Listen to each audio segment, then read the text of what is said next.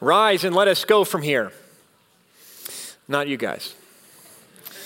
Those were Jesus' words to his disciples before leaving the upper room. A coup was underway.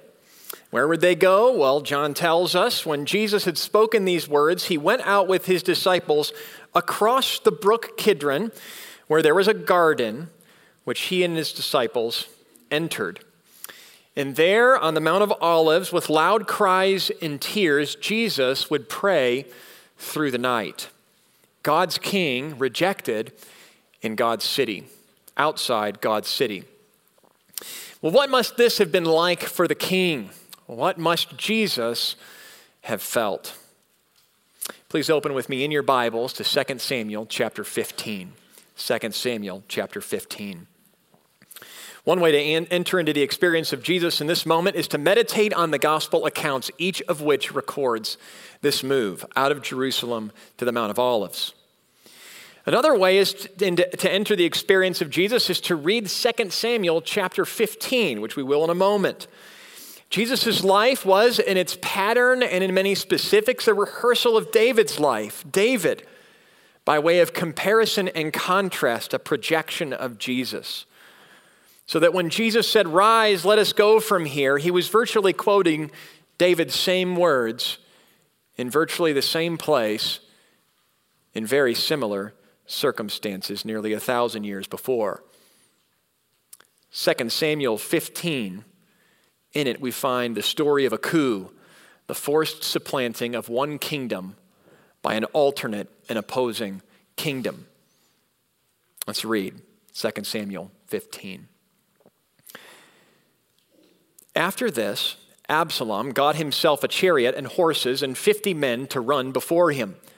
And Absalom used to rise early and stand beside the way of the gate.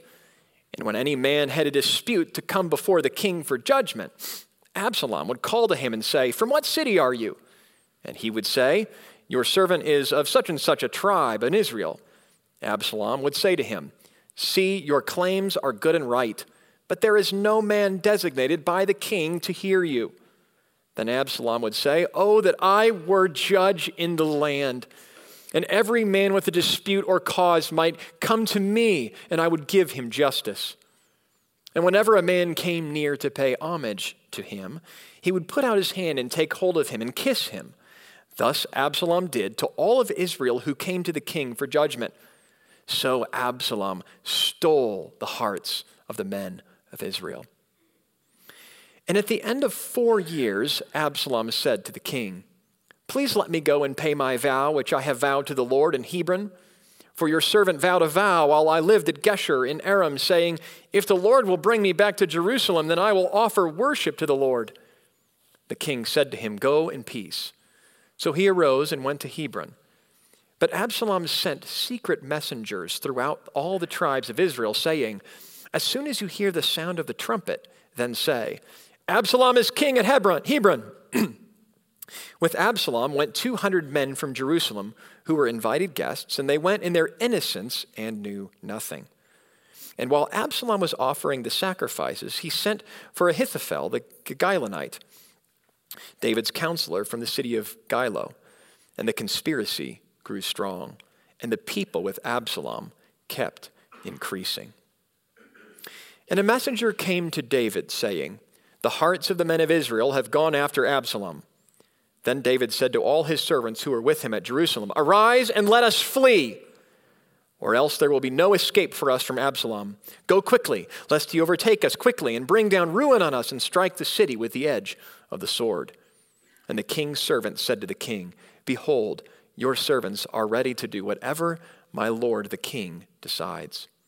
So the king went out and all his household after him. And the king left ten concubines to keep the house. And the king went out, and all the people after him, and they halted at the last house.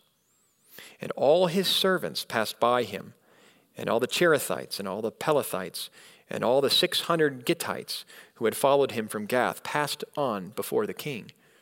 Then the king said to Ittai the Gittite, Why do you also go with us? Go back and stay with the king.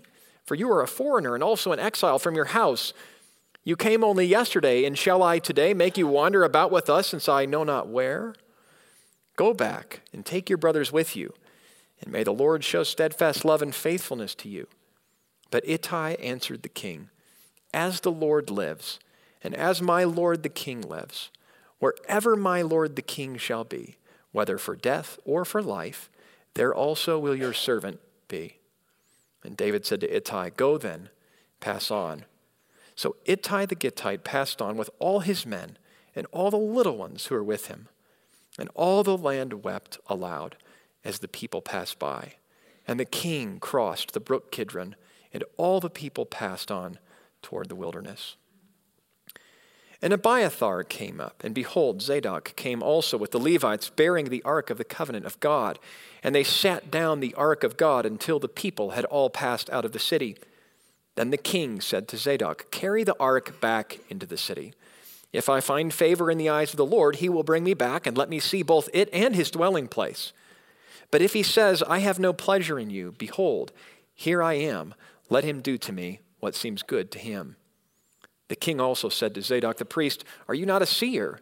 Go back to the city in peace with your two sons, Ahimaaz, your son, and Jonathan, the son of Abiathar. See, I will wait at the fords of the wilderness until word comes from you to inform me. So Zadok and Abiathar carried the ark back to Jerusalem, and they remained there. But David went up the ascent of the Mount of Olives, weeping as he went, barefoot and with his head covered. And all the people who were with him covered their heads, and they went up, weeping as they went.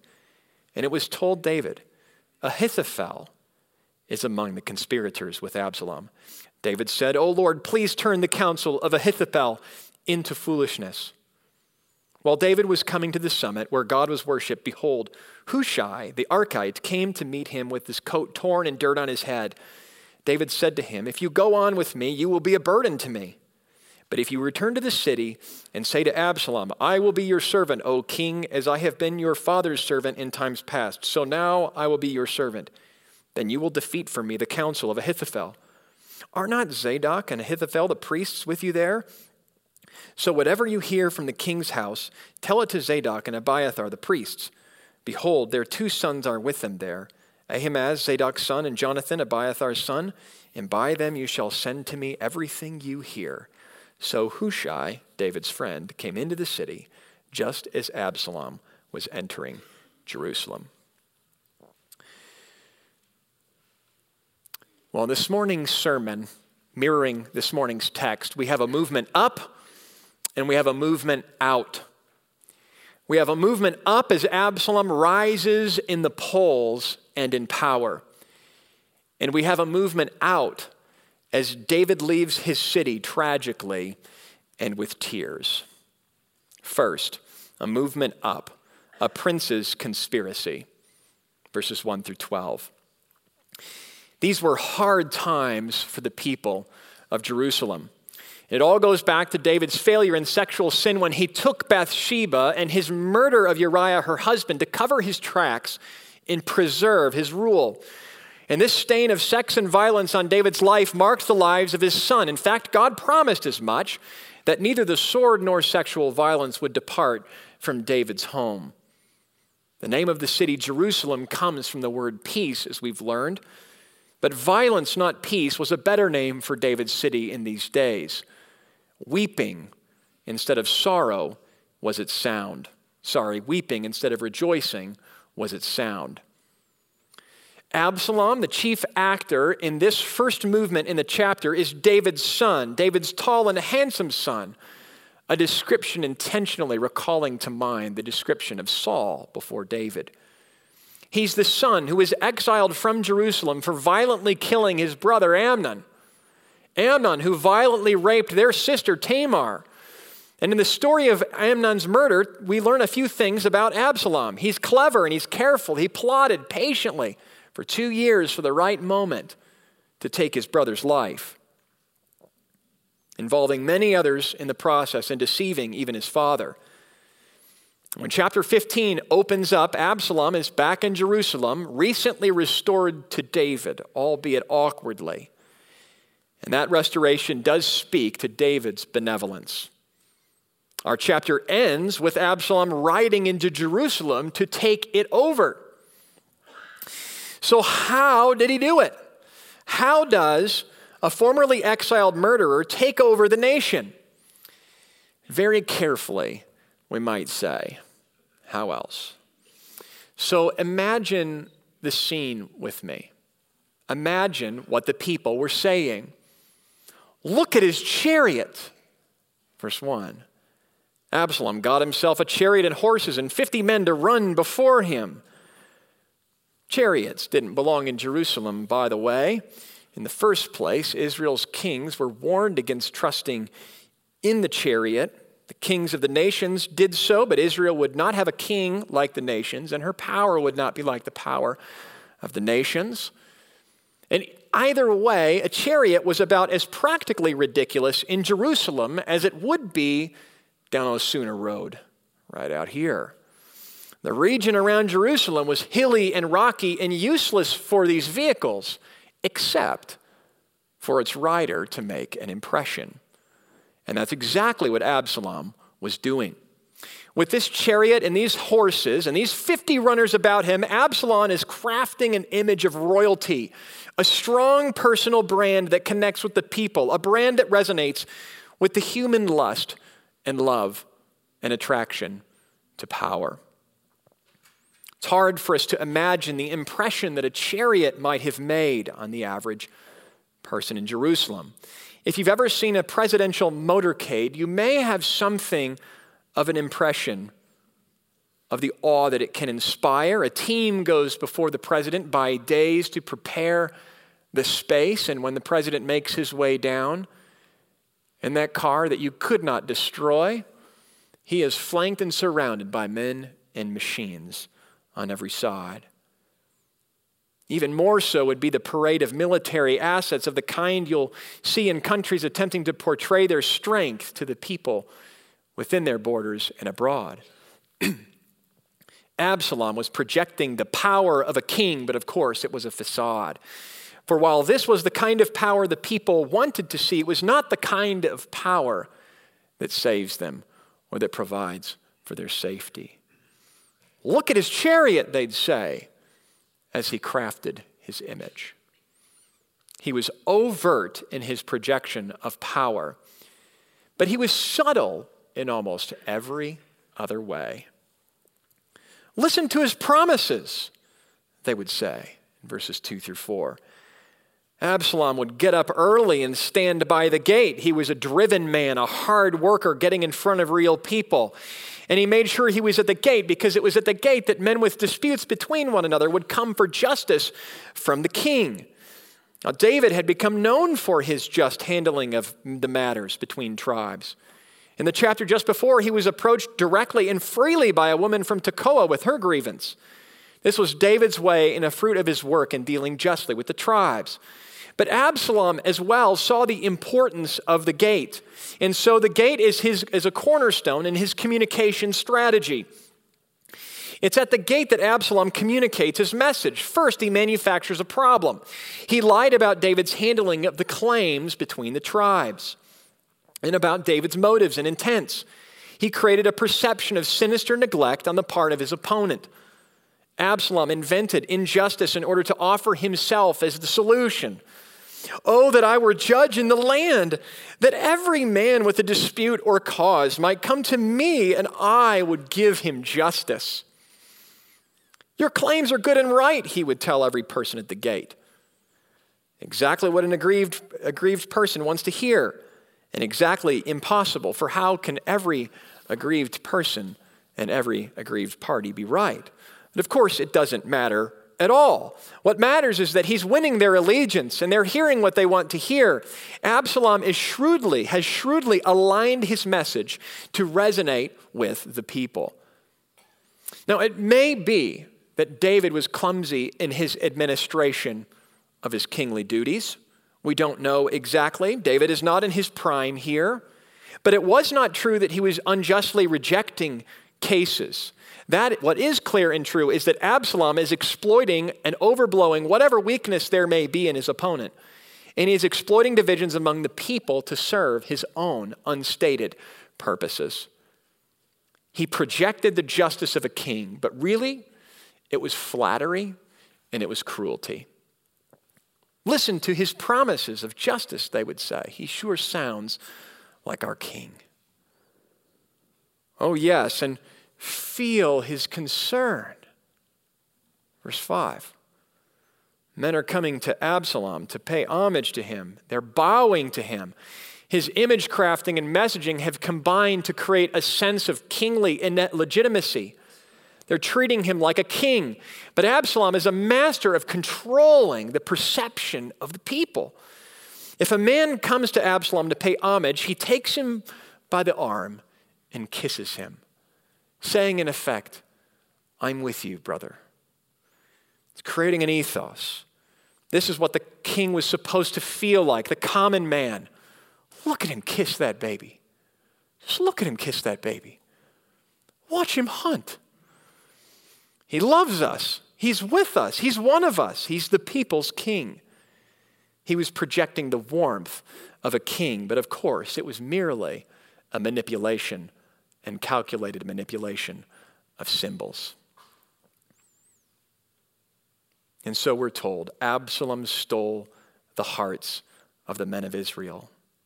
Feel his concern, they'd say. He feels like our king. He didn't earn their allegiance, he stole their allegiance. For four years, this kind of things goes on. He's plotting and he's patient. He has a long view here, looking for the right moment. And when the groundwork is laid and at just the right time, he makes his move. And his move comes in three steps. He charts his path to victory, verses 7 through 9. This invokes a, he invokes a strategic cover of piety before David. He requests to return to Hebron to fulfill a vow he says he made to the Lord that if the Lord brought him back to Jerusalem, he'd go there and worship him. He's projected a kind of godliness. He's been leveraging that spiritual capital with the people, and now he's leveraging that spiritual capital with David. His victory path also includes important symbol. Absalom would go to Hebron, which is much more than the place where he was born. It was the place where David himself, the king, was anointed, and where David set up his rule before moving into Jerusalem. It charts his path. He galvanizes his base, verse 10. He calls those who are with him throughout the tribes to action, to do good on their allegiance, to shout, Absalom is king at the sound of a trumpet. Treason, but they're with him to do it. And finally, he capitalizes on his momentum. Verses 11 through 12. He invites 200 men of Judah to join him in Hebron to feast, likely prominent men of the town. And they didn't know anything of the scheme, which is impressive that Absalom was able to, to win those who would commit treason with him from throughout the tribes. So bold. While at the same time keeping the whole thing quiet from those he didn't want to know of his scheme. The word is crafty. The combination of the shout from the tribes with Absalom at that time surrounded by 200 good men would have the force of sealing Absalom's inevitability in the mind of anyone who caught wind of it. With this momentum, Absalom reached out to David's trusted counselor, Ahithophel, and makes an alliance. This counselor has a history with David. He was also Bathsheba's granddaddy easy pickings at the right time. And when he folded, it was done. David was betrayed by one from his inner circle. And so David wrote in Psalm 41 9, Even my close friend in whom I trusted, who ate my bread, has lifted his heel against me. Curious, this is how Jesus would speak of Judas so many years later. And so this movement closes by calling it what it is. Verse 12. And the conspiracy grew strong, and the people with Absalom kept increasing. Let's pause for a moment and reflect on the entailments of what we've just witnessed. There are entailments.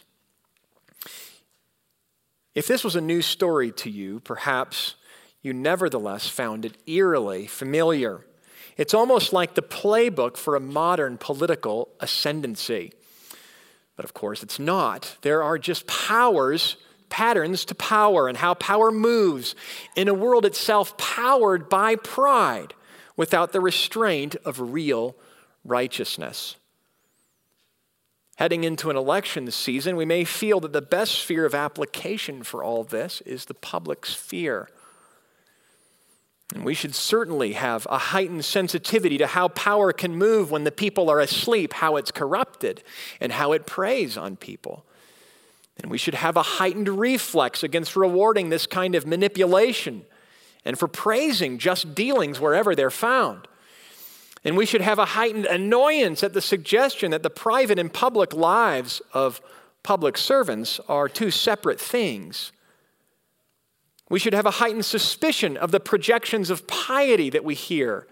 Honest expressions of religious conviction are to be commended and approved, but we should not be blindly led. We should have a heightened appreciation for the logic of freedoms like the freedom of press and the freedom of speech, which function basically in part to keep the light on the actions of leaders so they don't get easily, so we don't get easily duped keeping honesty and honest dealings in everyone's best interests. So, free obnox- the free and even obnoxious noise of the media is the sound of safety, a dam that holds back, albeit imperfectly, the powerful current of sin. And we should have a heightened diligence in prayer, perhaps especially in this, for those serving in public office, given the pressures and temptations that they face and especially for those Christians who serve in public office as their vocation, with the pressures and the unique temptations that they face.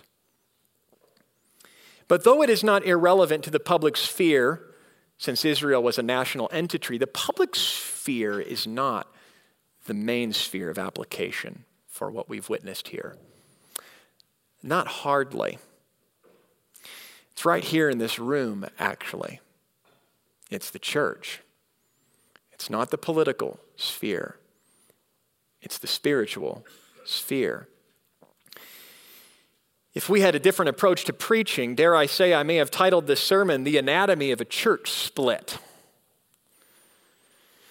If the promised conflict outlined in Genesis 3:15 really does set the Bible's story in motion, then we should not be surprised when David is attacked by so crafty a foe or when Satan enters Judas to betray Jesus.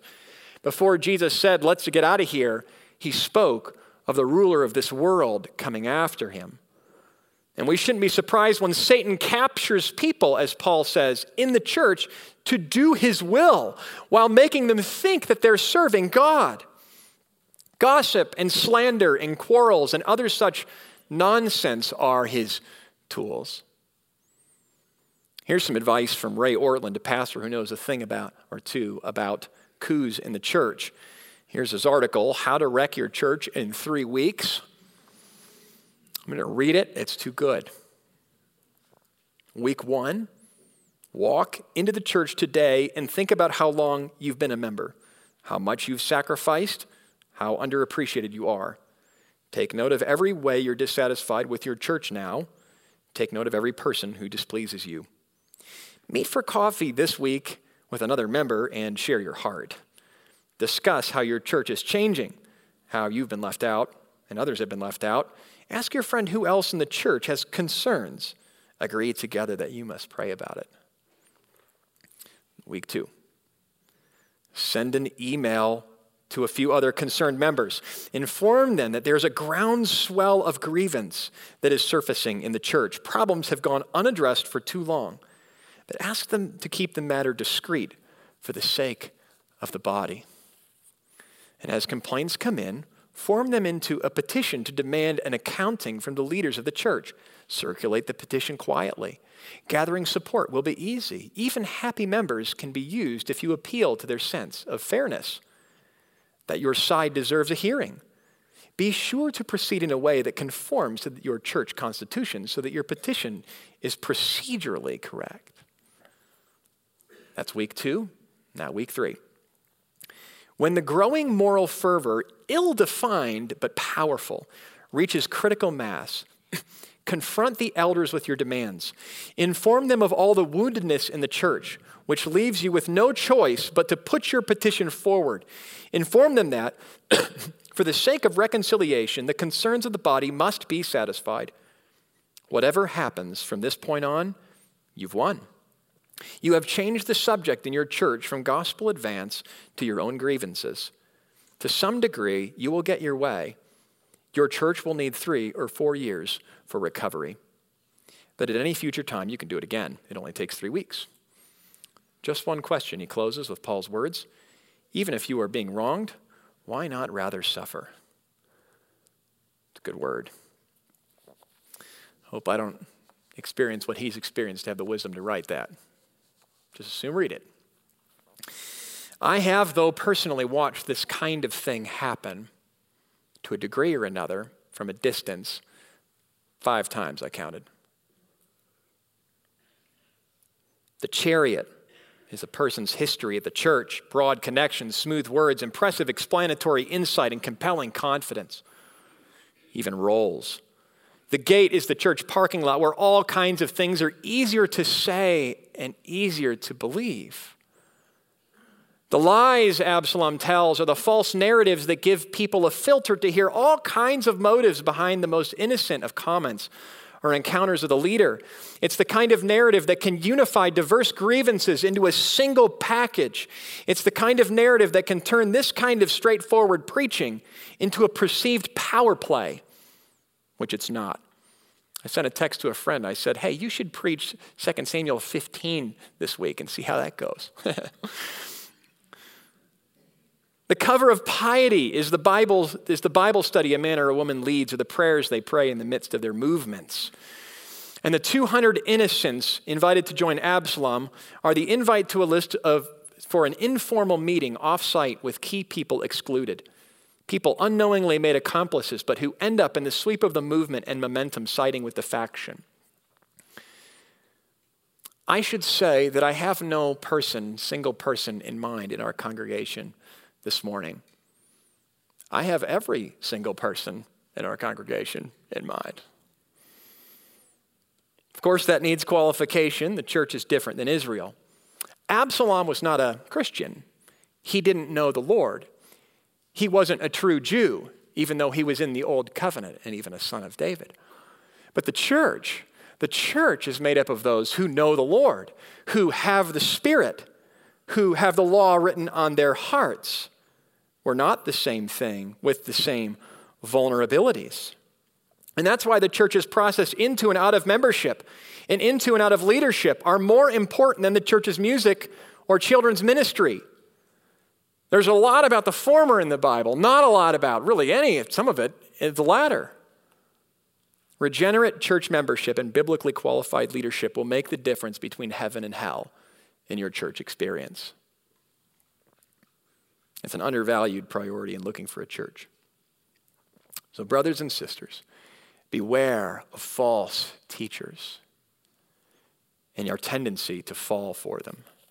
As Pete Paul says, For a time is coming when people will not endure sound teaching, but having itching ears, they will accumulate for themselves teachers to suit their own passions. and, brothers and sisters, beware of those who love to be first and our tendency to follow those who love to be first.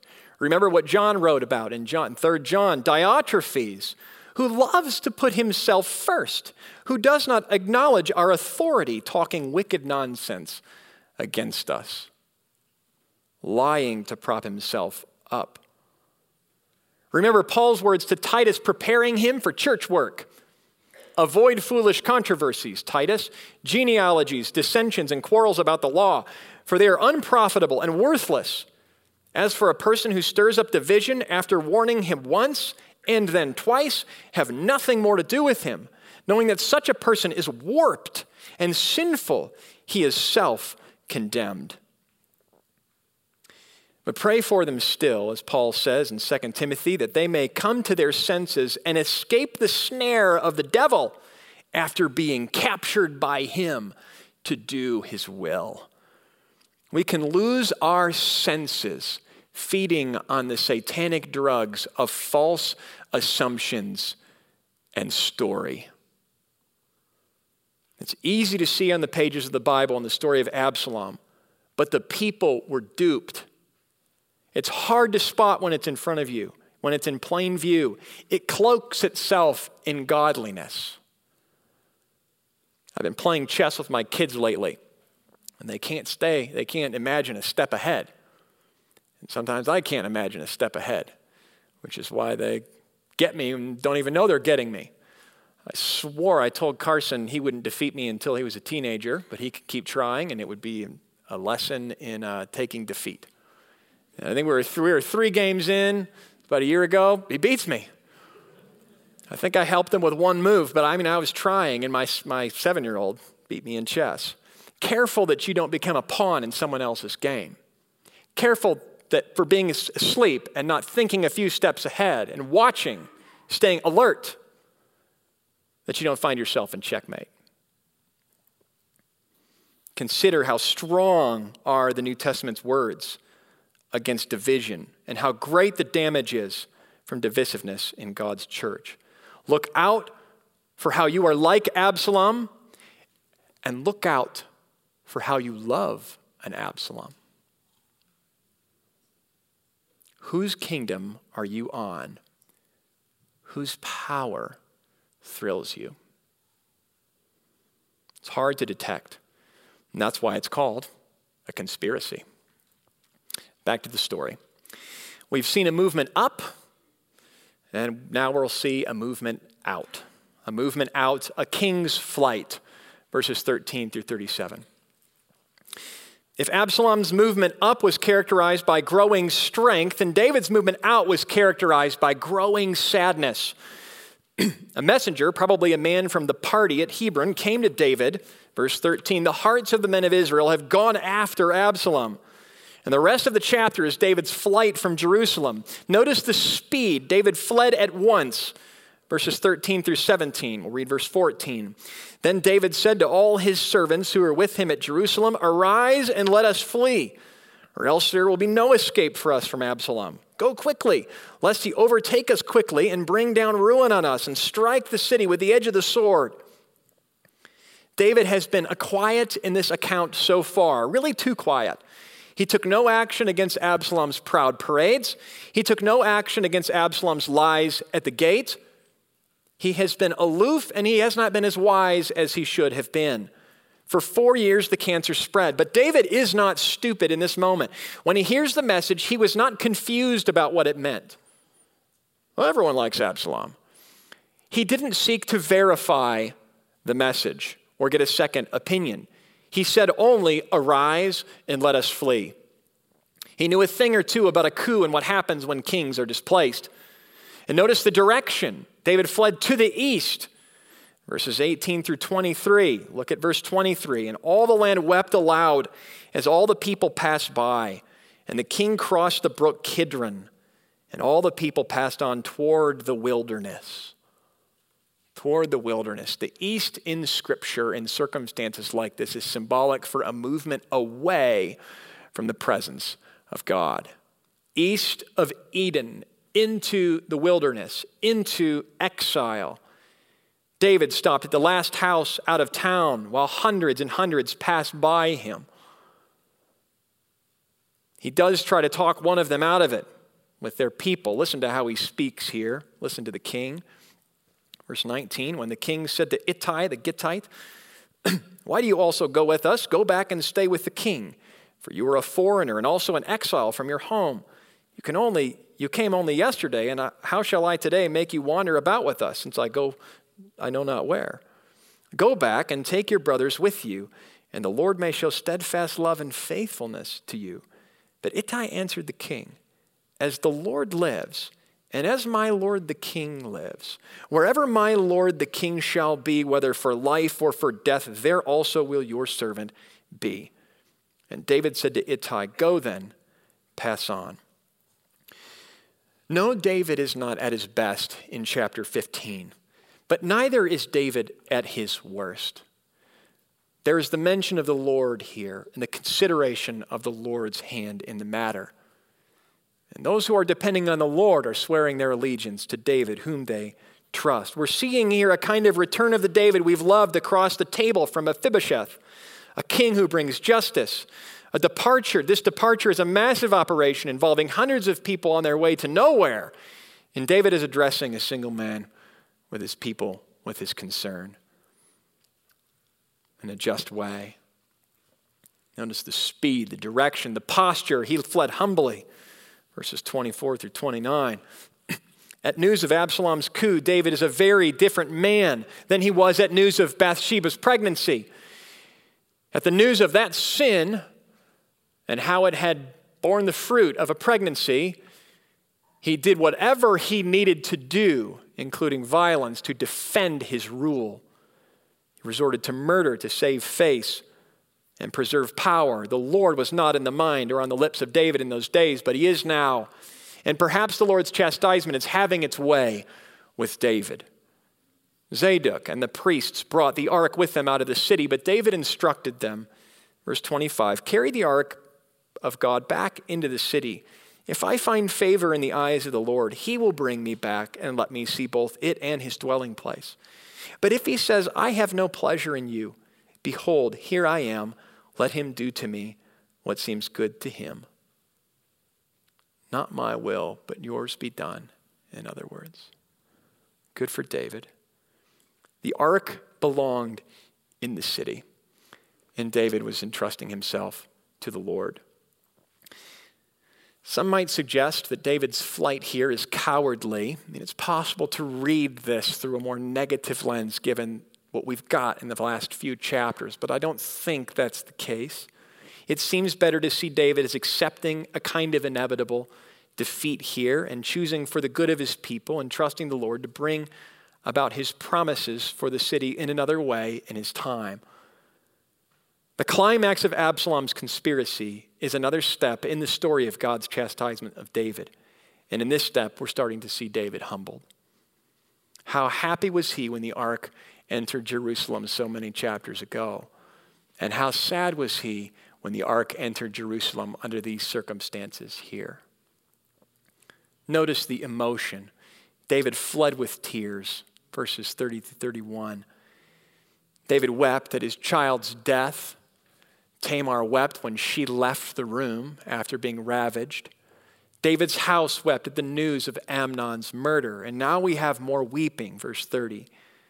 But David went up the ascent of the Mount of Olives, weeping as he went, barefoot with his head covered, and all the people who were with him covered their heads. And they went up, weeping as they went. And then the news of the betrayal of one of David's close confidants, verse 31. And it was told David, Ahithophel is among the conspirators with Absalom. And David said, O Lord, here he's praying, O Lord, please turn the counsel of Ahithophel into foolishness. Notice the timing.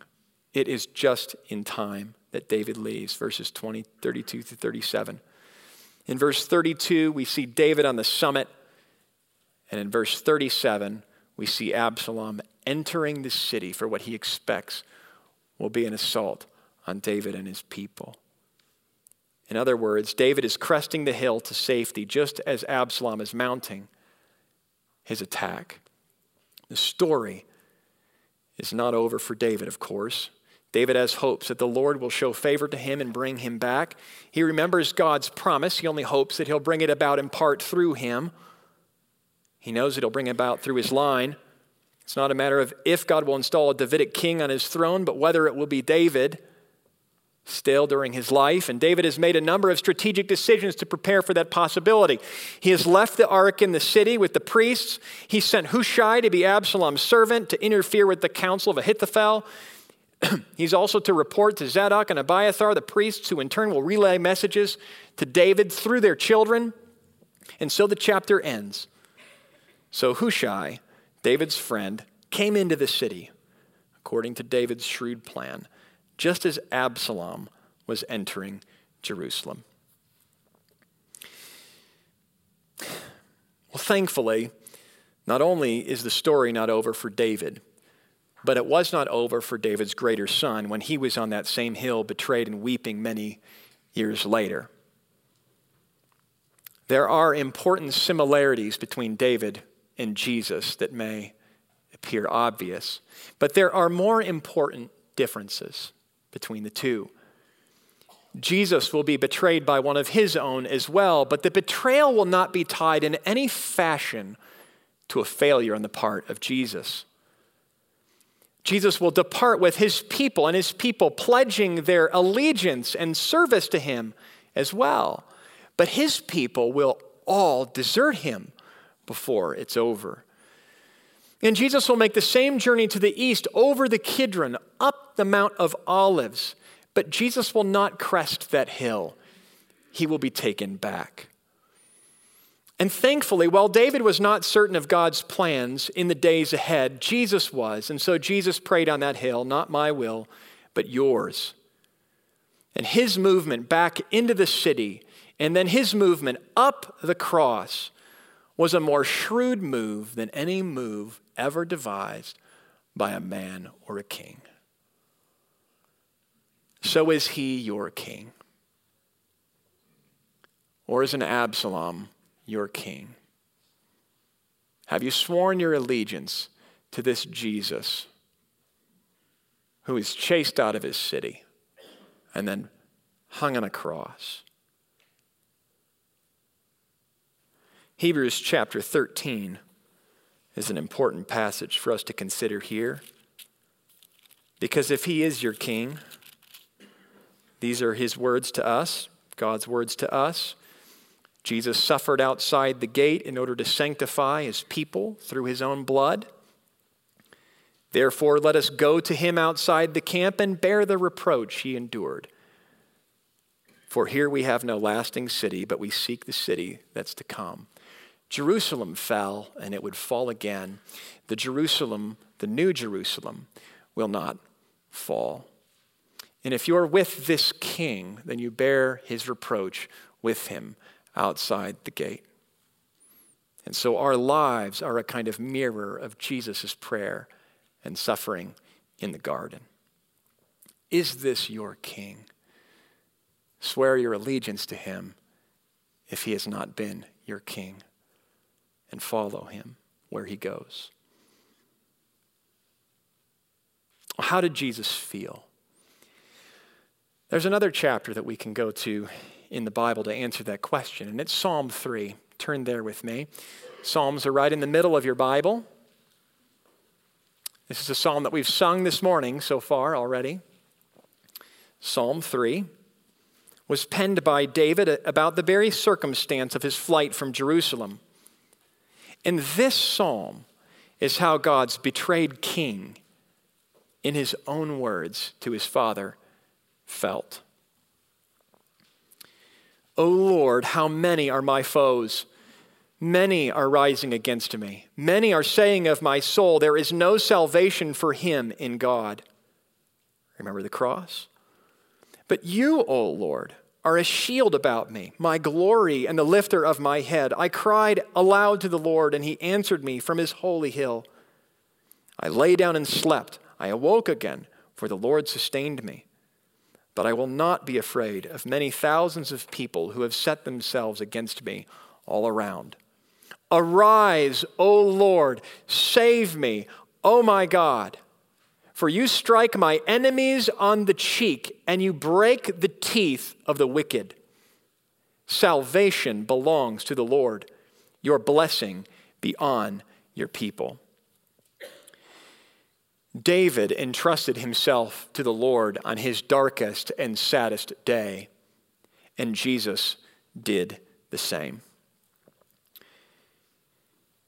Peter Williams, a biblical scholar, said, I don't know of any national literature that says as much negative about the people it comes from as the Old Testament.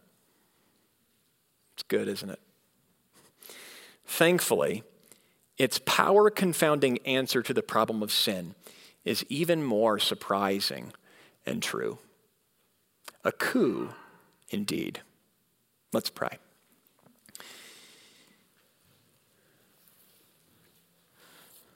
Father, we're shaken by the sneakiness of sin, by the power of sin and by the effects of sin. And while we may believe what we believe about sin's darkness and our depravity because of what you tell us in Scripture, we're shaken a bit today to witness what took place in this chapter by unsuspecting people, easily led.